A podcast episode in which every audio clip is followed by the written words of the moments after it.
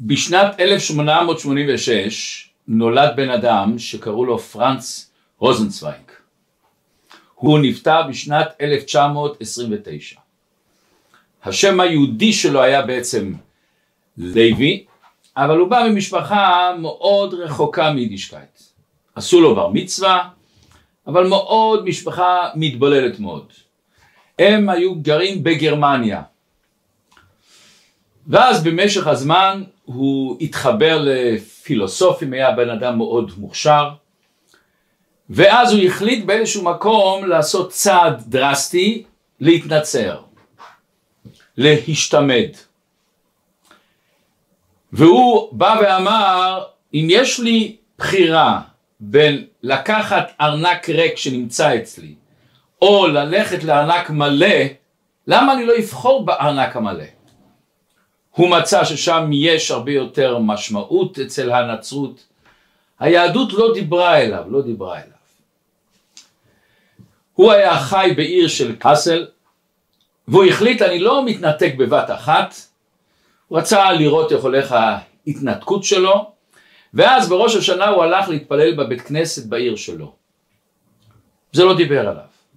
זה יותר חיזק אותו להתנצר.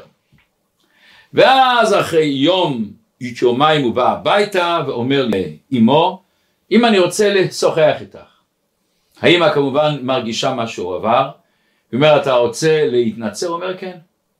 ואז הוא מוציא מה, מהמיל שלו את הברית החדשה, הוא אומר אמא הכל נמצא כאן, כאן האמת, יש רק דרך אחת והיא ישו. והאימא אומרת, והיית הרי בבית כנסת בראש השנה. הוא אומר, נכון, וגם אני כנראה אין לי בעיה ללכת בכיפור, אבל אני רוצה להתנצר. ואז האימא עם כל זה שהיא באה משפחה רחוקה מיהדות, הניצוץ נדלק לה, והיא אומרת, אם תבוא לבית כנסת, אני אכריז בבית כנסת שיגרשו אותך מפה.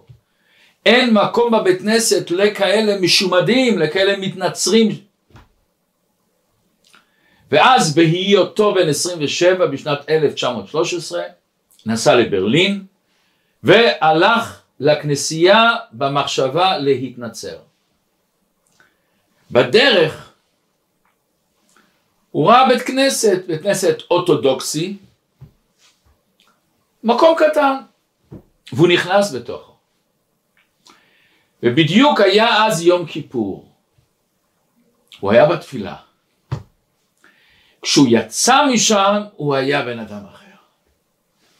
כשהוא יצא משם הוא נולד מחדש.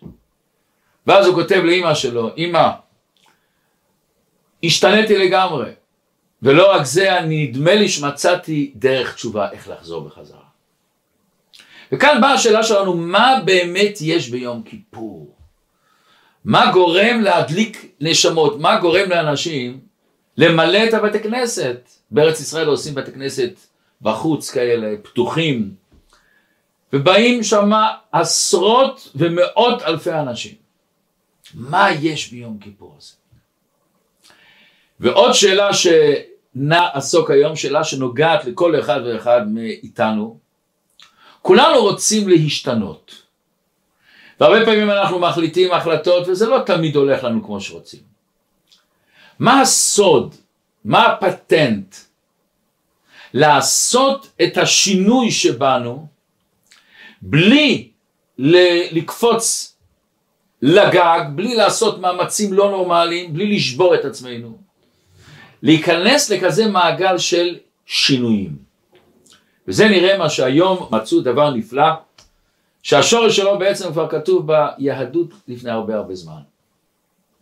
אוקיי, אז דבר ראשון בואו נראה מה היה ביום כיפור. אנחנו יודעים שהלוחות הראשונות ניתנו ב-17 בתמוז, ואז משה שבר את הלוחות.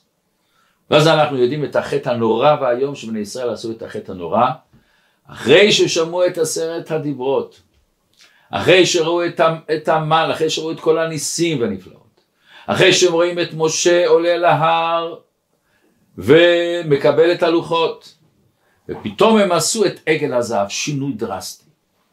ואז חס ושלום השם רצה לעשות דבר שאני לא רוצה להגיד, חס ושלום, שהמצב ישתנה בעולם, שלא יהיה את העם שלנו.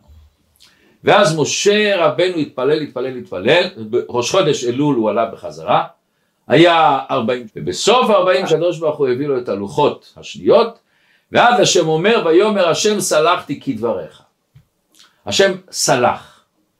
אבל בואו נראה מה שכתוב בתורה, אתם יודעים שבתורה כל מילה מדוקדקת. ויש כמה מילים, מה המשמעות שלהם?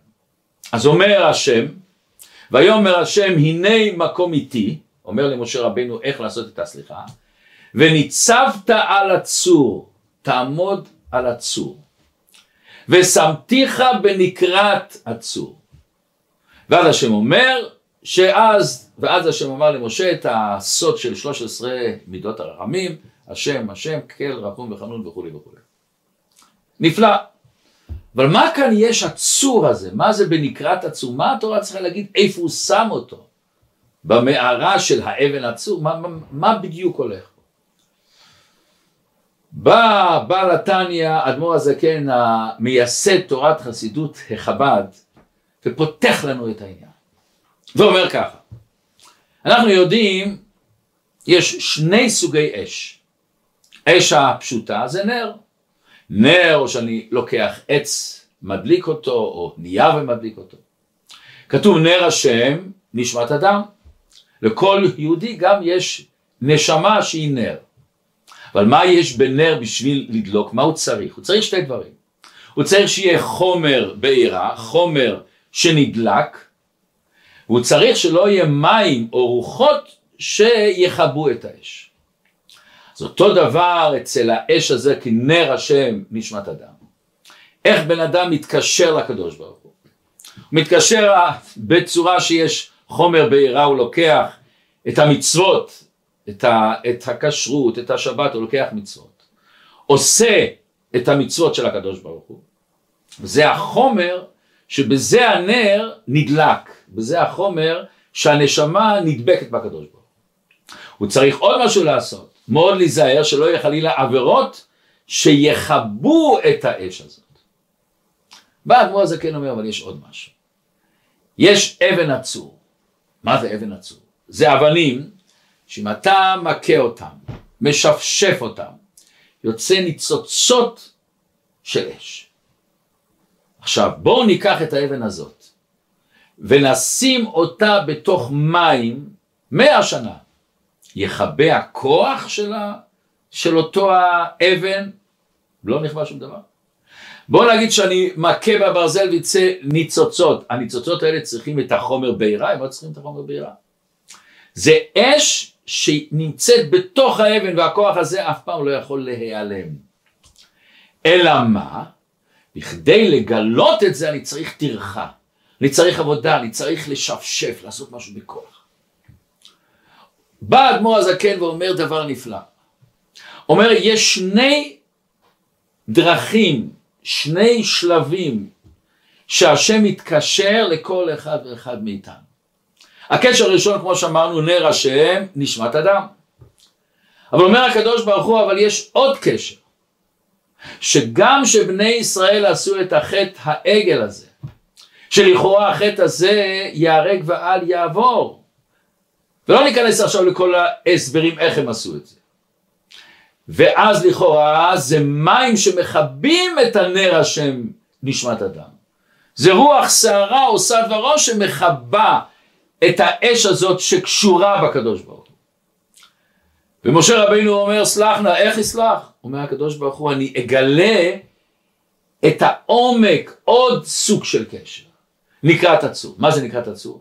כל יהודי במהות שלו יש נשמה וחלק אלוקה ממעל ממש והנשמה הזאת אי אפשר לכבות אותה.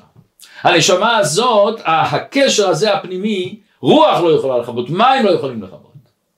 נכון שזה לא מתגלה כל פעם, ואתה צריך טרחה ולהכות לפעמים בבן אדם עד שפתאום מתגלה הניצוץ הזה.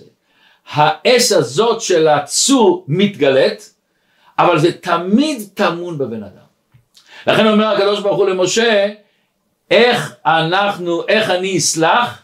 ושמתיך בנקרת הצור. תעלה למדרגה של קשר עם אבן הצור, שהקשר הזה, גם חטא העגל לא יכול לכבות. זה למעלה מהחטא. זה למעלה מההתקשרות בגלל זה או בגלל זה. בטוח אין ספק שאתה צריך לבטא את הקשר הזה בתורה ומצוות, אם אתה לא מבטא נמצא הקשר אבל הוא לא בא לידי ביטוי אצלך, אתה לא תרגיש אותו אפילו, אבל הקשר הזה הוא תמיד נמצא. ומה שהרבא אמר תמיד, ישראל אף על פי שחטא, ישראל הוא. ישראל זה לא שם התואר, זה שם העצם. ישראל, גם שאתה חוטא, החטא לא יכול לפגום. זה קורה ביום כיפור. ביום כיפור מתגלה הקשר הזה של צור. לכן כל יום כיפור אנחנו עושים יום סליחה, אז הקדוש ברוך הוא סלח להחטא של העגל, וזה כל שנה מתחדש. וזה מה שאותו פרנץ רוזנצוויג, לוי רוזנצוויג, הרגיש פתאום, התגלה אצלו הנשמה. הוא עשה ספר כוכב הגאולה, והוא תרגם את התנ"ך לגרמנית. הוא כתב הרבה מאמרים, נהפך להיות מאמין, מאמין בקדוש ברוך זה הקשר הפנימי כמו שיש בין אבא לבן. בין אבא לבן, גם שהבן יעשה כך או יעשה כך, הוא לא יעשה מה שאבא רוצה. הבן תמיד יישאר קשור לאבא גם שהוא יברח מאבא. ואבא תמיד יקשור אל הבן גם שאבא חס שלום מתנתק מהבן. זה קשר עצמי שאתה לא יכול לנתק אותו. זה ברק רדה והוא זה חלק שלו. גם שהתשוקות שלו והמידות שלו לא טובים. אבל יש פה עוד משהו עוד יותר עמוק. לא רק את הקשר בין אבא לבן, שהם בעצם אחד שמתחלק לשתיים, זה קשר של האדם לעצמו. כל אחד קשור לעצמו. כל אחד אוהב את עצמו. גם כשבן אדם עושה לעצמו נזקים, אבל הוא קשור לעצמו תמיד, ותמיד יש לו את הרגש לעצמו. ולכן לפעמים הוא כואב הדברים, והוא רוצה חלילה להזיק לעצמו אפילו, מכיוון שיש לו קשר לעצמו. הוא לא יכול אף פעם לנתק את זה.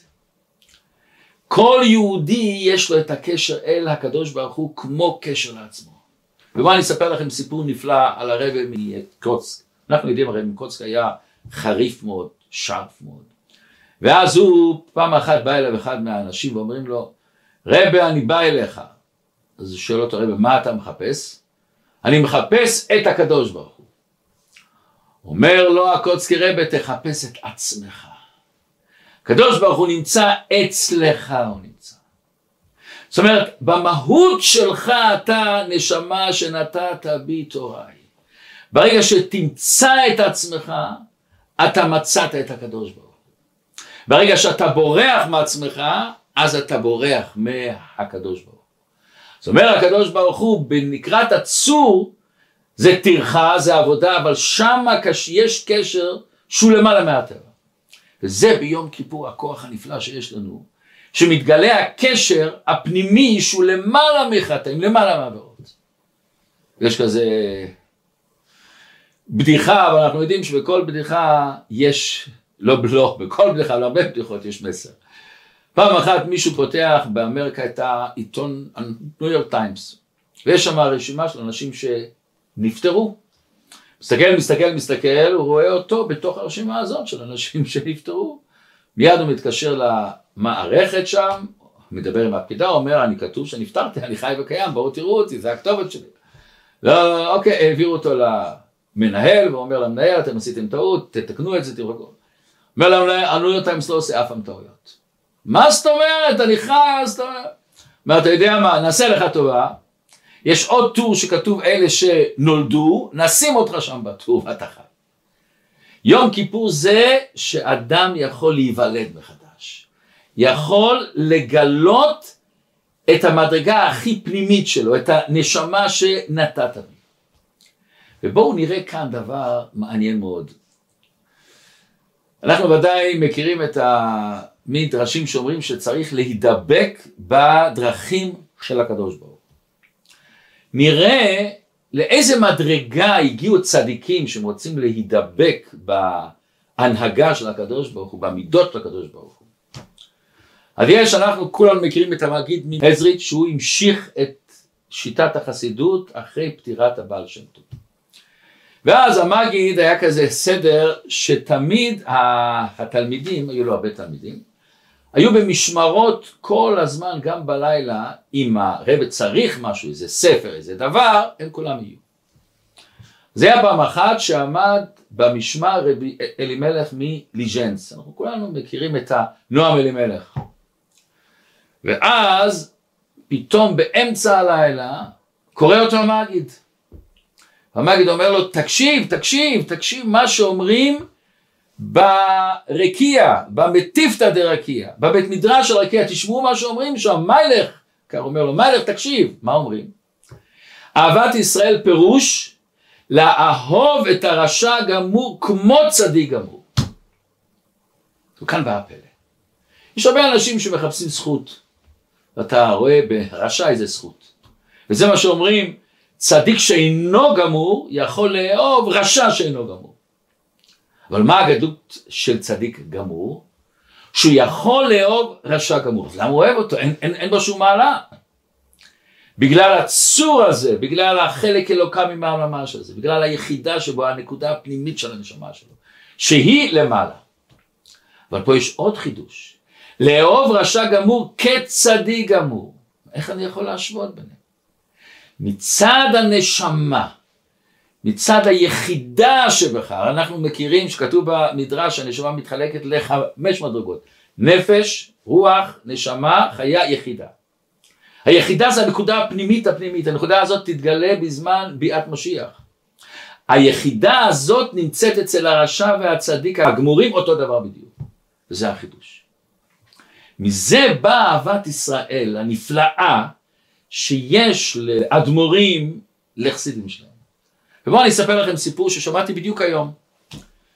יש אחד מהשליחים, השליחים אצל הרבה, שהוא חי בשוויץ, בבאזל, קוראים לו רב זלמן וישצקי. הוא סיפר את הסיפור הזה, הוא שלח לי את הסיפור הזה. הוא אמר לי מה המקור של זה, והוא שמע את זה מהבן אדם, שהוא שמע את זה מהמשפחה עצמה. באותו משפחה שקרה הסיפור הזה הוא קרה.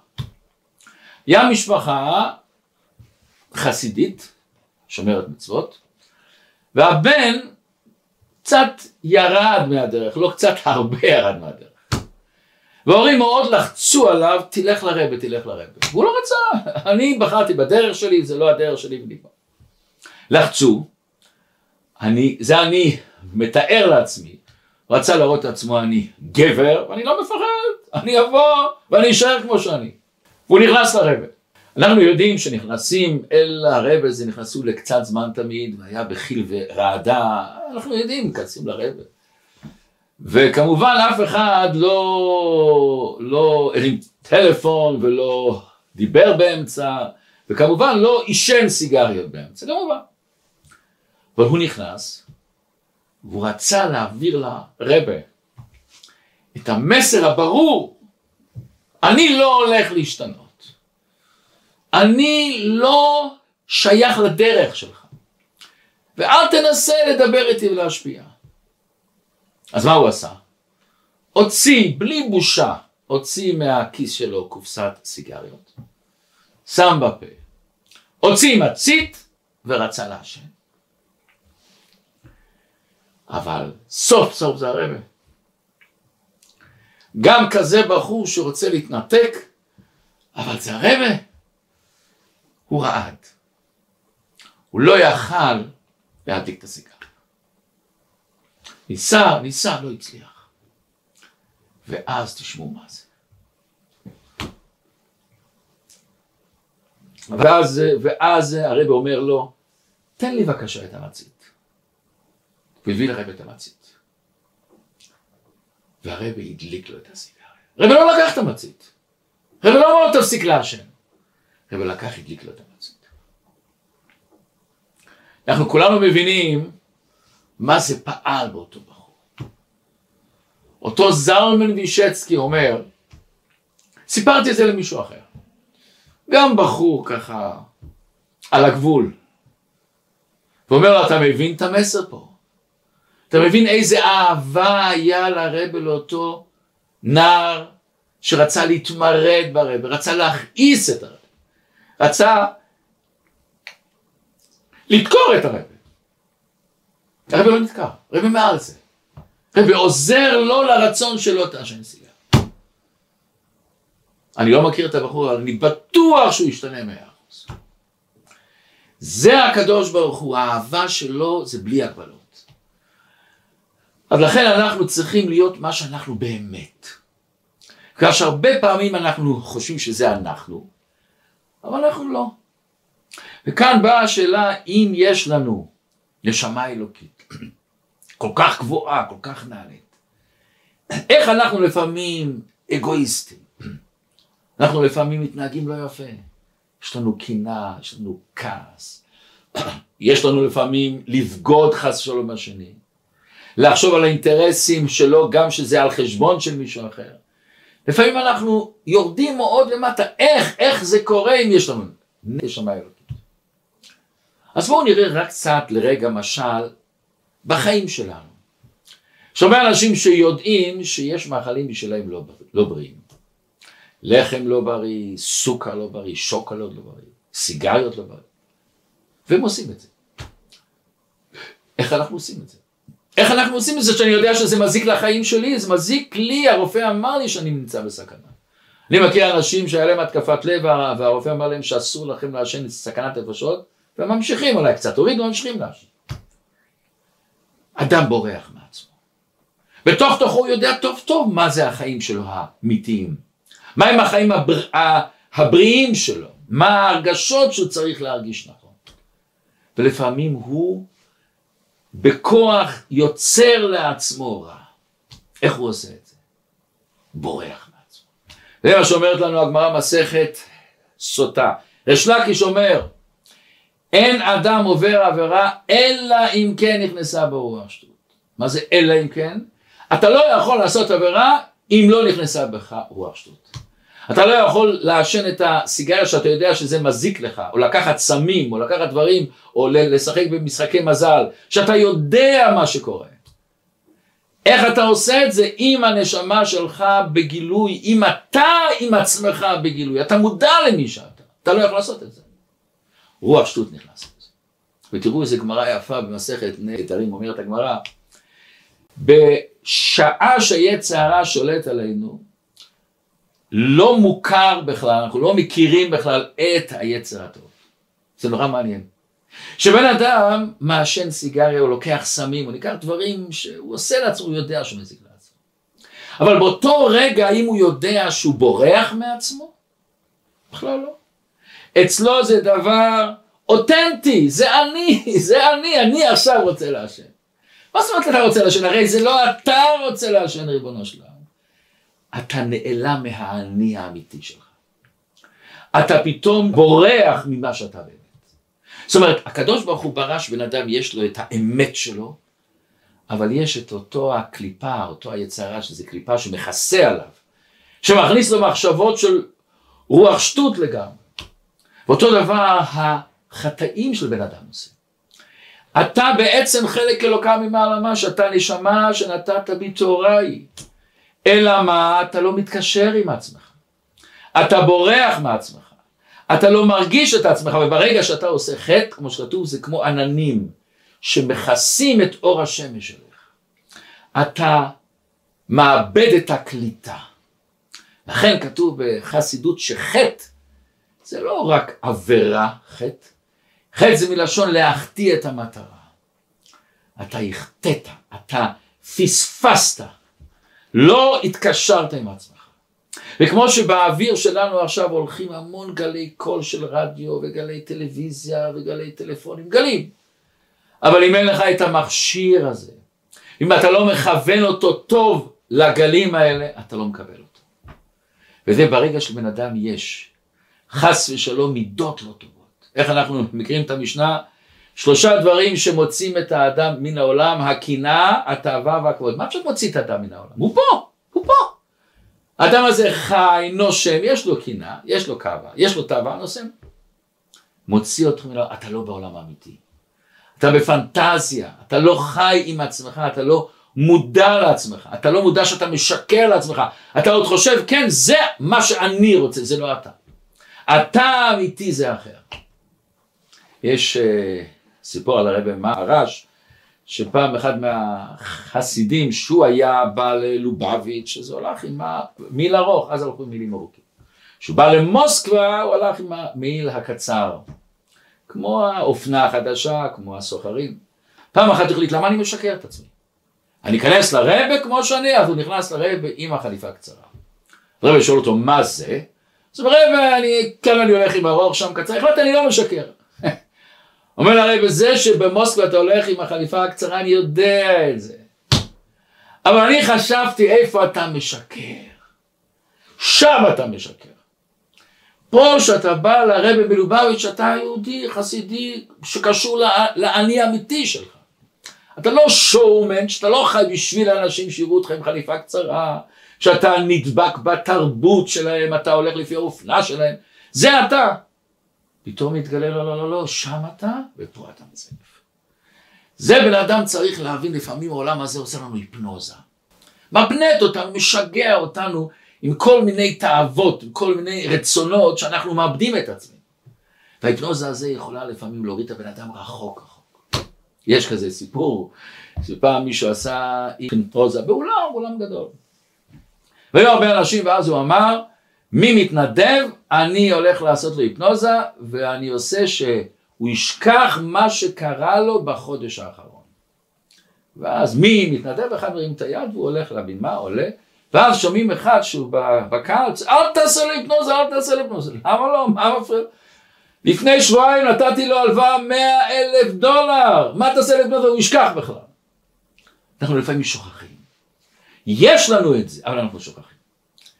ואתה יכול להיות בן אדם אחר, וזה קורה ביום כיפור.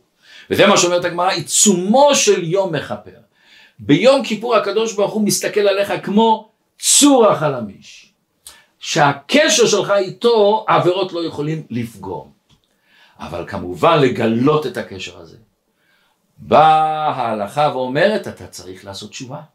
מתי הקשר הזה מתגלה, מתי אתה תרגיש אותו שאתה תעשה את התשובה. עכשיו בואו נראה באמת את הסוד ששאלנו בהתחלה, איך משתנים.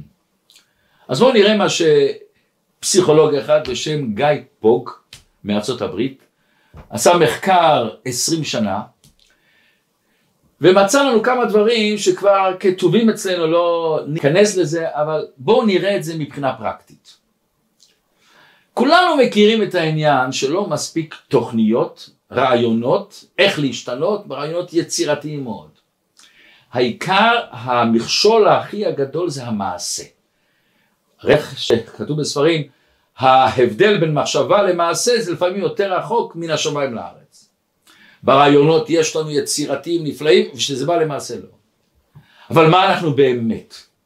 מה שהתוכניות שלנו, הרעיונות שלנו, מה שמייצג אותנו זה הפעילות שאנחנו עושים באמת, המציאות, זה הפועל.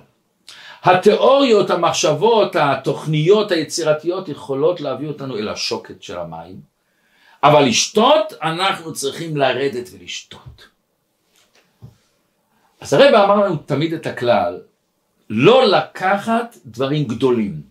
כלומר שברגע שבן אדם לוקח דברים גדולים, יש מקרים, אנחנו לא ניכנס, יש מקרים שצריך את זה, אבל בדרך כלל אתה לוקח דברים גדולים, אתה נשבר מהר. למה? זה כבד עליך, זה קשה לך.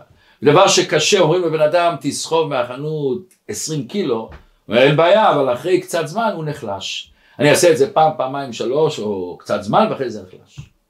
יותר מזה הרב לפעמים אמר לכתחילה תחליט החלטות לתקופה מסוימת ואז שתצליח את זה תמשיך אותם הלאה. אל תקפוץ, יש כזה בדיחה שפעם איזה עני אחד בכותל המערבי עמד וכל אחד שבא להביא לו מאה שקל הוא רצה עשר שקל הוא לקח רצו לתת לו יותר חמישים מאה רק ועמדו אנשים בשורה לעשות תמונות שרוצים להביא לו מאה לא, לא, לא, עשר, לא, לא, לא, עשר, וזה התפרסם בכל הקבוצות.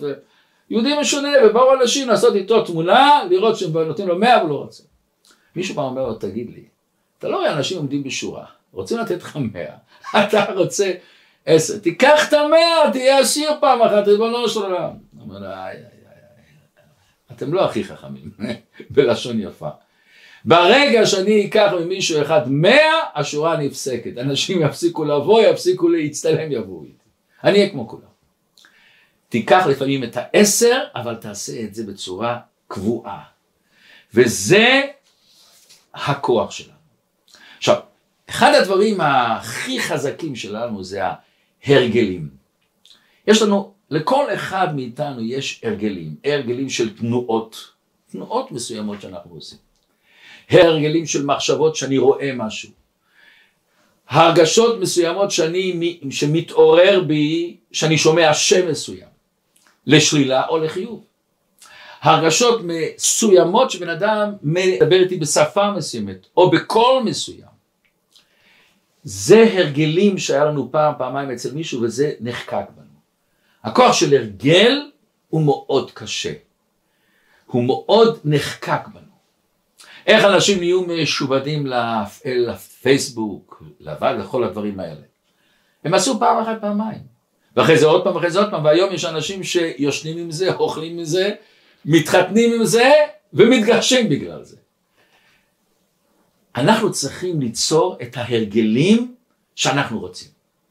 הבחירה שלנו איך אנחנו ניצור הרגלים לכיוון המטרה החיובית שאני רוצה. אז באופן כללי יש פה שלושה שלבים. דבר ראשון אני מגדיר מה אני רוצה, מה ההתנהגות שאני רוצה. אני רוצה לעזור לאנשים, אני רוצה ללמוד כל יום, אני רוצה לתת צדקה, לא חשוב מה, תקבע לך את המטרה שאתה רוצה. יופי. אחרי שאתה קובע את המטרה אתה צריך לאבחן, לנתח הרגלים שהם לא קשים בשבילנו. שיהיה הרגלים הכי קלים בשבילנו, שאנחנו לא צריכים להתמודד איתם. הרגלים קטנים שהם יסללו לי את התחלת הדרך להגיע לאותו מטרה שאני רוצה. וזה אותם ההרגלים יהיה טריגר, יהיה כמו הגלגל הקטן שבשעון שמסובב עוד גלגל ועוד גלגל ועוד גלגל והוא מסובב את כל המערכת. אתה צריך למצוא את הגלגל הראשון. את הגלגל הקטן הזה שהוא לא קשה לעשות אותו, שהוא קל לעשות אותו, ואתה יכול לעשות אותו בקלות. ואתה רותם אותו, משתמש באותו הרגל קטן, להזיז לך את התחלת הדרך, ושהוא יגרום לך אחר כך להגיע לאיפה, לאיפה שאתה רוצה. ואתה רואה באותו סנטימטר שעשית קילומטר, אתה רואה באותו הדבר הקטן. אז דבר ראשון, לא לקחת על עצמי פעולות שאני לא אוהב אותן, שאני שונא אותן, שקשה לי לעשות. אז בואו נראה עכשיו בצורה פרקטית. יש אנשים שהרופא אומר להם, אתם צריכים לשתות כל יום שתי ליטר מים. Okay, אוקיי? כל יום שתי ליטר מים, או יש כאלה שאפילו יותר אומרים, זה קשה. אז הוא לוקח את זה יום, יומיים, אחרי זה קשה. למה? הוא אף פעם לא עשה את זה. פתאום עושה שינוי חד מאוד, וזה קשה לו. מה תעשה? תעשה לך משהו, דבר קל מאוד. תיקח לך החלטה לשים על השולחן בסלון ובמטבח ובמשרד שלך את הכוס עם מים. כוס עם מים. או תחליט לעצמך, תשים בכל מקום כוסות ותמלא את הכוס. אל תחליט לשתות את הכוס. תחליט רק למלא את הכוס. זה לא קשה, זה לא סיפור, זה לא עבודה, אני לא צריך להתמודד עם זה, אני רק ממלא את הכוס. מה הסיכוי הנפלא שתשתה את הכוס הזה? בא הרופא אומר לך, אתה צריך לאכול כל יום חמש פירות. חמש פירות זה עול, אז אני אוכל פעם שלושה, ואחרי זה שתיים, ואחרי זה שכחתי, ואני אוכל את החמש ביחד, וזה אחרי זה לוחץ לי. שום דבר. תחליט לעצמך כל פעם שאני נכנס למטבח, אני לוקח מהארון את תפוח ושם אותו על השולחן. כל פעם שאני מכין לי את הכוס קפה, אני שם על יד הקפה את התפוח, או את הפרי האחר שלי. מניח, לא אוכל, אני לא מחליט לאכול, אני מחליט להניח. זאת אומרת, הנקודה היא כאן, אתה לקחת על עצמך דבר קל, דבר שאתה לא צריך להילחם איתו, להתמודד איתו. וכאן הפטנט הגדול, אני מכיר הרבה אנשים שעשו את זה, זה נפלא. אתה עושה את זה ואתה מתרגל לזה. אחרי שבוע, שבועיים, שלוש, קל לך להיכנס להרגל כזה, הוא לא מתנגש איתך. אתה לא צריך לשים בו הרבה אנרגיה, הוא לא כבד לך. והוא משפיע בדרך עקיפה. אתה לא לוחם עם הבעיה לשתות, אתה בוחר תשים לי כוס. ואוטומטי שתשים כוס, יהיה כוס מלאה מים, אתה תשתה. ואז השינוי הוא לא פתאומי, ואז השינוי הוא לא חד, השינוי הוא דבר קטן. כאן באה עוד נקודה חשובה. ברגע שהצלחת לעשות את זה, תיתן לך מכה על השכם, תיתן לך מחמאות. תספר את זה לאשתך, והאישה תספר את זה לבעלה, ואח אחד מספר את זה לאח השני, לעשות מזה סיפור. החלטתי כל יום למזוג כוס מים, או כל יום לשים פרי, ואני עושה את זה. עכשיו, אותו דבר שאנחנו עושים את זה בענייני חול, זה מה שאנחנו דיברנו, אותו דבר בקודש, אותו דבר. אם אני מחליט לעצמי, אני רוצה לעשות לעצמי כל יום, לעשות שיעור בתורה, בגמרא, בהלכה, במשניות, לא חשוב במה. וזה קשה העול הזה לעשות. תחליט לעצמך, אני שם חומש, אולי אפילו פתוח, או, ב, או, או, או הווה, בסלון ובמשרד שלי. אני רק שם את החומש על השולחן. אני רוצה לתת צדקה כל יום. אני מחליט כל יום, אני שם מטבעות על השולחן עם קופת צדקה. איש, איש מחליט, אני לא רוצה אה, לראות את הרע בחיים. לא רוצה לראות את הרע בחיים. אז ת, ת, ת, תשים לך תמונה, פלקט של לראות את הטוב בחיים. ורק תשים את זה על השולחן. יש דברים, אתה צריך להיות לפעמים יצירתי, לחשוב מה הטריגר האלה, מה הדברים הקטנים האלה, שלא קשה לך לעשות. שתעשה את זה בדרך ממילא ולהחזיק איתם, ולהתמודד איתם, וכשעשית איתם, תבנה על זה, תצמח מזה. יש מישהו ש... השם ישמור הרביץ לילדים שלו וכעס מאוד ולא יכל להתגבר. אז מישהו אמר, מישהו עשה, אז מה מישהו עשה לו? עשה לו פעם תמונה, לא אחת, הוא עשה לו כמה תמונות איך שהוא כועס ומרביץ. הוא נהיה אדום וכזה. ואז הוא נכנס אליו הביתה, חבר טוב שלו. לא דיבר איתו על הכעס בכלל. שם את התמונות בחדר עבודה שלו ובחדר שינה שלו. בן אדם הזה השתנה. היה לו את האומץ לא להוריד את זה. אבל הוא, הוא לא החליט שום דבר, הוא לא דיבר שום דבר, הוא לא החליט שאני לא כועס יותר. אוטומטי זה חדר לו, זה חדר לו בנפש. וזה הפטנט הכי גדול, אתה לא לוחם את הדבר, אתה עוקף את הדבר.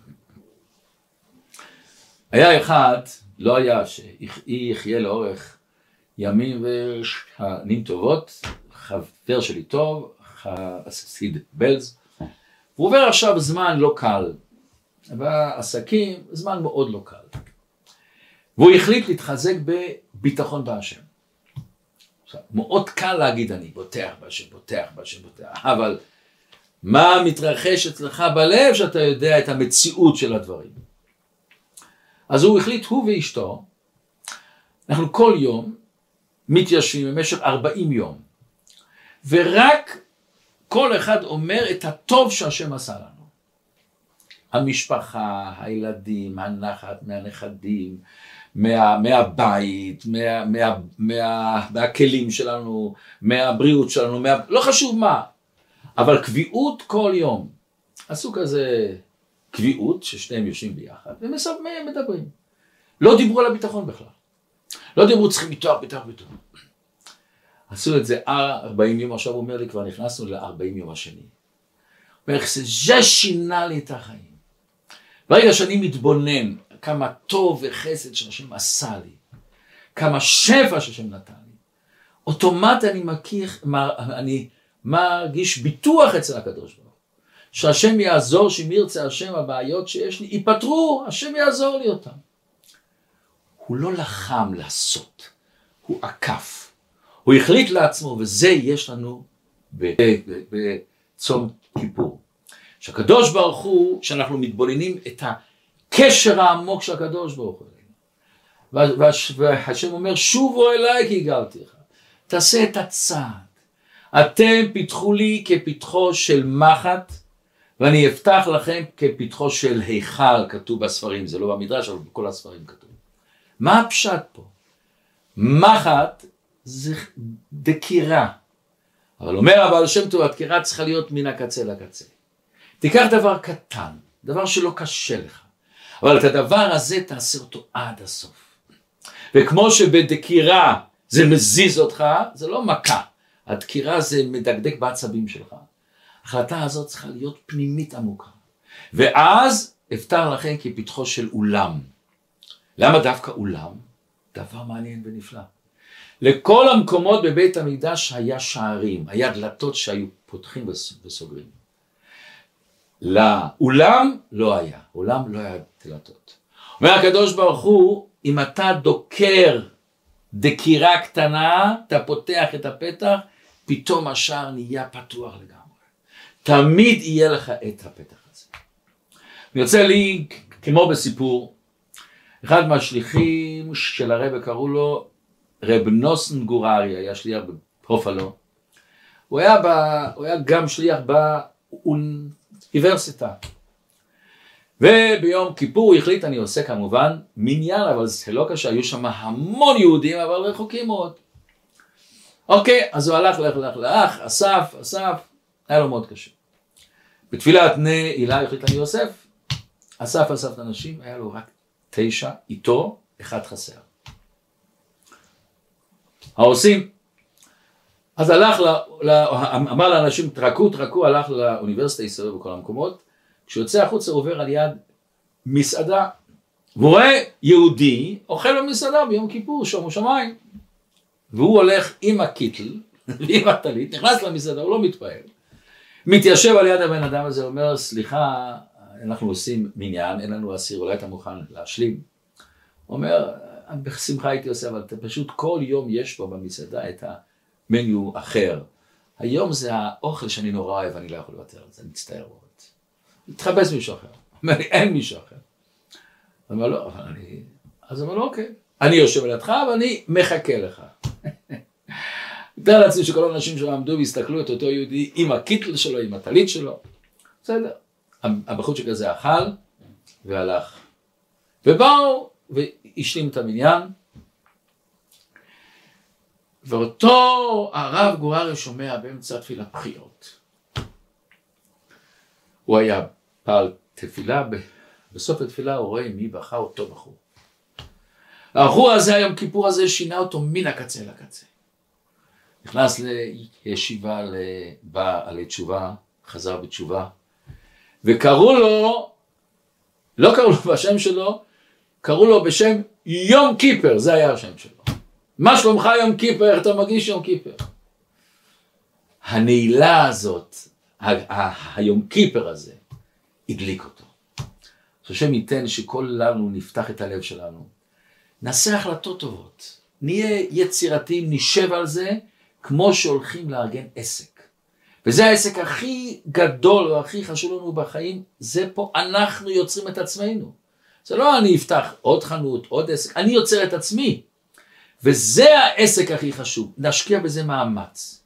נחשוב להיות יצירתי, לחשוב דברים שלא יהיו כבדים לנו, ולחשוב כמה הם הדברים הקטנים חשובים לנו. נראה בכל דבר קטן, כמו שאמרנו, בסנטימטר זה הולך להיות קילומטר. שהשם ישלח לכולנו גמר חתימה טובה לשנה טובה ומתוקה.